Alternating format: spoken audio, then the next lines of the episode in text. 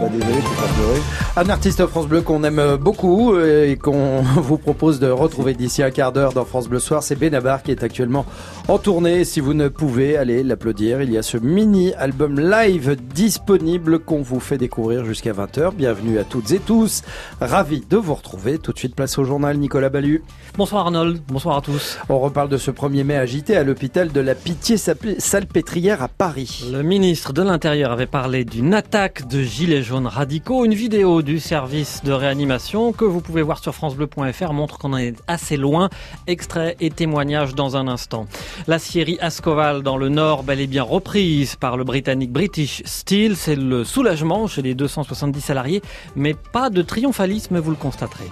Le permis de conduire moins cher, le gouvernement annonce une série de mesures qui permettent de réduire son coût. On en parle dans ce journal avec notre invité Patrice Besson. Ce soir, Arnold vous accueille Benabar. Et eh oui, il est là. Bonsoir Benabar. Bonsoir. Vous allez bien? Très bien, merci. Et vous? Oui, ça va. Pas trop fatigué de la tournée, si Non? Oui. Euh, non, non, elle pas, ça n'a pas commencé encore. Non, d'accord. Enfin, la première partie est terminée. Voilà, c'est ce que c'est ce que je voulais vous entendre dire, mais la seconde arrive euh, d'ici peu. On va en parler justement à travers ce, ce mini album euh, qui vient de sortir avec vous. Rendez-vous à 19h15. France Bleu Soir. France Bleu Soir. Arnold Derek, Nicolas Ballu. Pour démarrer votre journal, Nicolas Ballu, on parle de cette vidéo qui montre ce qui s'est vraiment passé hier au service réanimation de l'hôpital La Pitié-Salpêtrière. Vidéo prise par l'un des membres du personnel au moment où des manifestants tentent d'entrer dans le service lors des, des débordements des manifs du 1er mai. Vidéo qui met clairement en cause, au moins pour ce moment-là, la thèse d'une attaque, mot employé par le ministre de l'Intérieur Christophe Castaner. On entendra le témoignage d'un infirmier dans un instant, mais d'abord, voici un extrait de cette vidéo. On perçoit assez clairement ce qui se passe à l'entrée du service en haut d'un escalier extérieur. Non Non Non Il y a des malades Il y a des malades Il y a des malades Il y a des malades Il y a des malades Il y a des malades Non, non C'est la réanimation C'est la réanimation non, on peut pas. On peut pas ici. Non, non, on peut pas. Non, on peut pas. Non, non, là c'est la réa. Non, non. C'est la réanimation. Ils vont rien Ils vont rien Ils n'arrivent pas. Non. Non, non, ils vont être. Ils vont être. Mais ne courez pas. Non, non, mais. Non, non, mais là, oui, mais là, on va, on est avec vous et ils vont, ils vont rien faire. Non, non, monsieur, non, monsieur, non, non, non, monsieur. C'est la réanimation, on a des gens qui sont en train de mourir. Non, justement, faites pas ça, faites pas ça et ça va bien se passer, d'accord? Ne faites pas cela et ça va bien se passer. Alors pour bien comprendre ce qui s'est passé justement, un infirmier témoigne. Il s'appelle Jérôme Leclerc, il fait partie du personnel de service qui à ce moment-là a empêché les manifestants de rentrer. Ce qu'il dit correspond à peu près, même pas à peu près, en tout point à ce que l'on voit et perçoit sur cette vidéo. On a vu une foule euh, courir un petit peu vers nous et monter les marches tranquillement. Donc c'est là où nous, on a euh, décidé de fermer les portes. En voyant la foule euh, courir, courir vers nous un petit peu en, stress, on va dire. En fermant les portes, il y en a quelques-uns qui ont essayé de l'ouvrir, mais après ça a été plutôt, plutôt calme parce que déjà derrière, les gens ont compris qu'ils tombaient dans un service un petit peu de réanimation et qu'ils pouvaient pas rentrer tous comme ça. Donc ils ont préféré essayer de calmer les choses. La police est intervenue par derrière qui, à leur euh, très calmement, euh, sont intervenus, ont fait descendre les gens et tout le monde a compris petit à petit. C'était plus euh, un, état de, panique, de la peur de, de se faire taper, de recevoir quelque chose de la police qu'une attaque, on va dire. mais au final, tout s'est passé très, très calmement. Rappelons qu'une enquête est ouverte, que le portail de l'hôpital a été forcé. On est bien loin d'une attaque. Je vous conseille euh, d'aller voir euh, cette vidéo sur euh, francebleu.fr. Elle est éclairante. En tout cas, l'affaire prend une tournure politique. Christophe Castaner est un menteur et un incompétent, affirme par exemple Jean-Luc Mélenchon, le chef de file des Insoumis. 19h04, c'est un grand ouf qu'on a poussé, qu'ont poussé les salariés d'Ascoval cet après-midi. Oui, mais le plus dur est devant nous, souffle un délégué syndical. Après quatre ans de bataille et de coups de théâtre, la série de Saint-Saulve dans le Nord est reprise par le britannique British Steel, le deuxième groupe européen de sidérurgie qui va reprendre les 270 salariés d'Ascoval. Rafaela Birivicente, vous étiez à côté des employés à l'annonce de cette rubrique, de cette reprise, et il n'y a pas eu d'explosion de joie. Alors c'est un, un, soulagement quand même, hein, car les salariés vont enfin pouvoir euh, faire euh, des nouveaux projets. Il y aura moins de tensions dans les familles, me confie un magasinier. Mais tout le monde reste ici très prudent. Il faut dire que vous l'avez dit depuis quatre ans, depuis la session par Valourec, les salariés ont vécu des reprises, puis de nouveau des liquidations. La dernière reprise par Altifort n'a duré que 18 jours. Alors aujourd'hui, forcément, beaucoup d'ouvriers sont méfiants. Ils ont des doutes sur les volumes proposés par British Steel, même si le directeur du, style, euh, du site assure que la série tournera à plein d'ici trois ans. Et les salariés sont aussi inquiets car le temps de remplir le carnet de commandes et d'adapter la machine aux produits British Steel, il y aura encore neuf mois de période de sous-activité et donc une perte de salaire liée aux différentes primes. Bruno Le Maire, le ministre de l'économie qui a fait le déplacement dans l'usine, est lui beaucoup plus optimiste. Pour lui, l'usine est sauvée grâce aux salariés qu'il a salués, qui n'ont jamais baissé les bras, selon lui, et grâce aussi à l'implication des politiques de tous bords dans la région. Rafaela Birivicente de France Bleu Nord. En Gironde, à présent, la CGT de Fort Blanquefort demande l'aide de l'État. Une aide pour appuyer son action en justice contre le constructeur.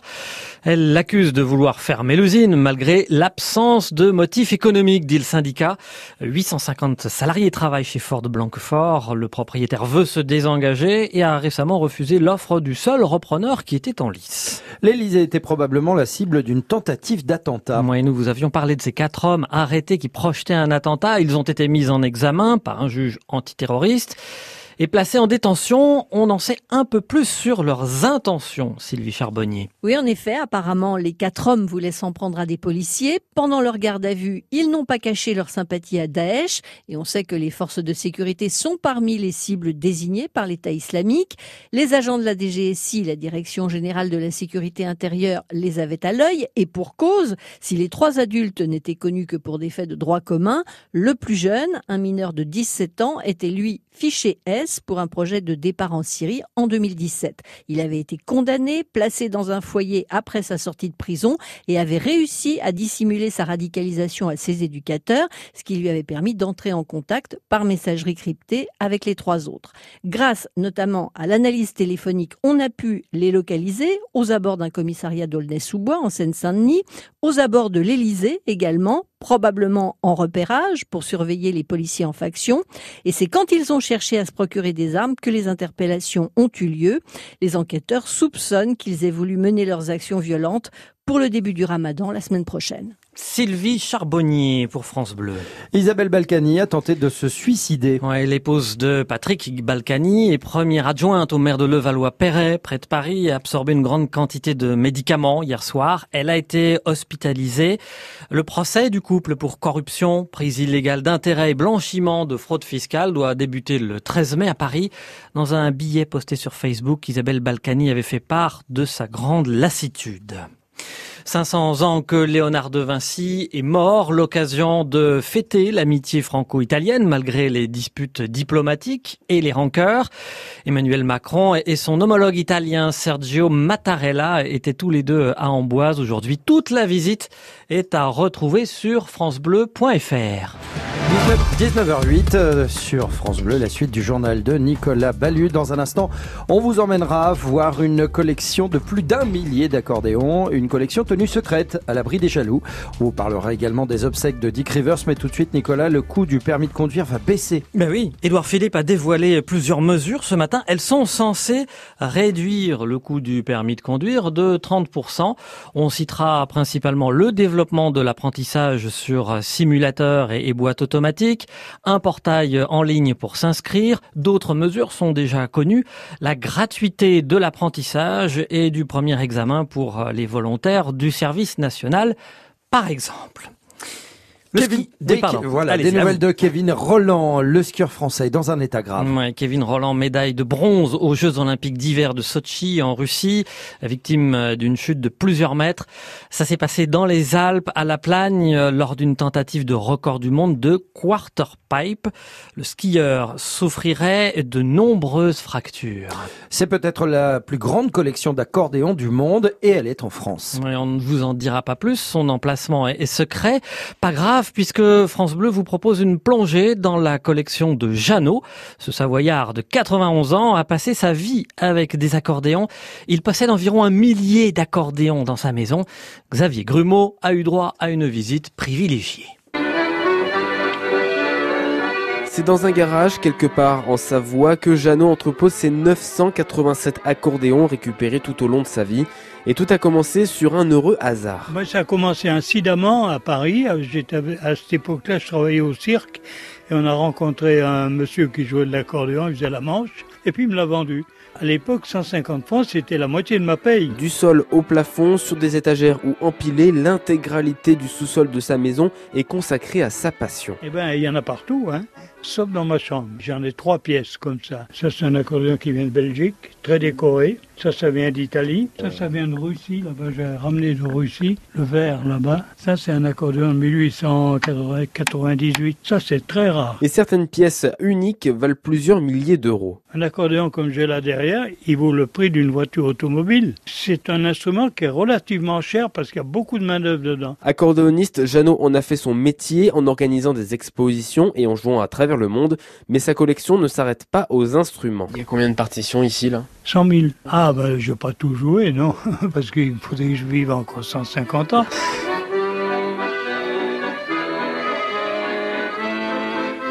Et ça lui ferait 240 ans, Jeannot, 91 ans plus euh, 150 ans. Ouais, 241 ans. En tout cas, bravo à Jeannot parce que la passion, c'est beau. Merci à Jeannot, surtout, pour ce Ouais. petit air d'accordéon. Encore un peu de Dick Rivers ce soir. Oui, encore une fois, une dernière fois, les obsèques du chanteur décédé à l'âge de 74 ans avaient lieu cet après-midi à Saint-Pierre-de-Montmartre, à Paris.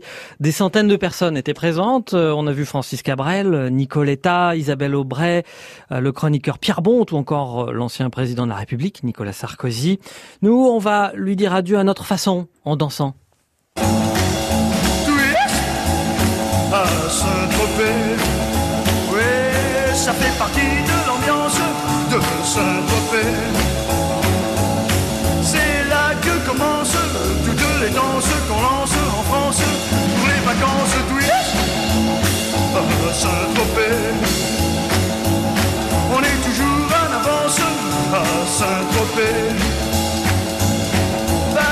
Twist à Saint-Tropez, c'était en 1961 avec euh, les chats sauvages.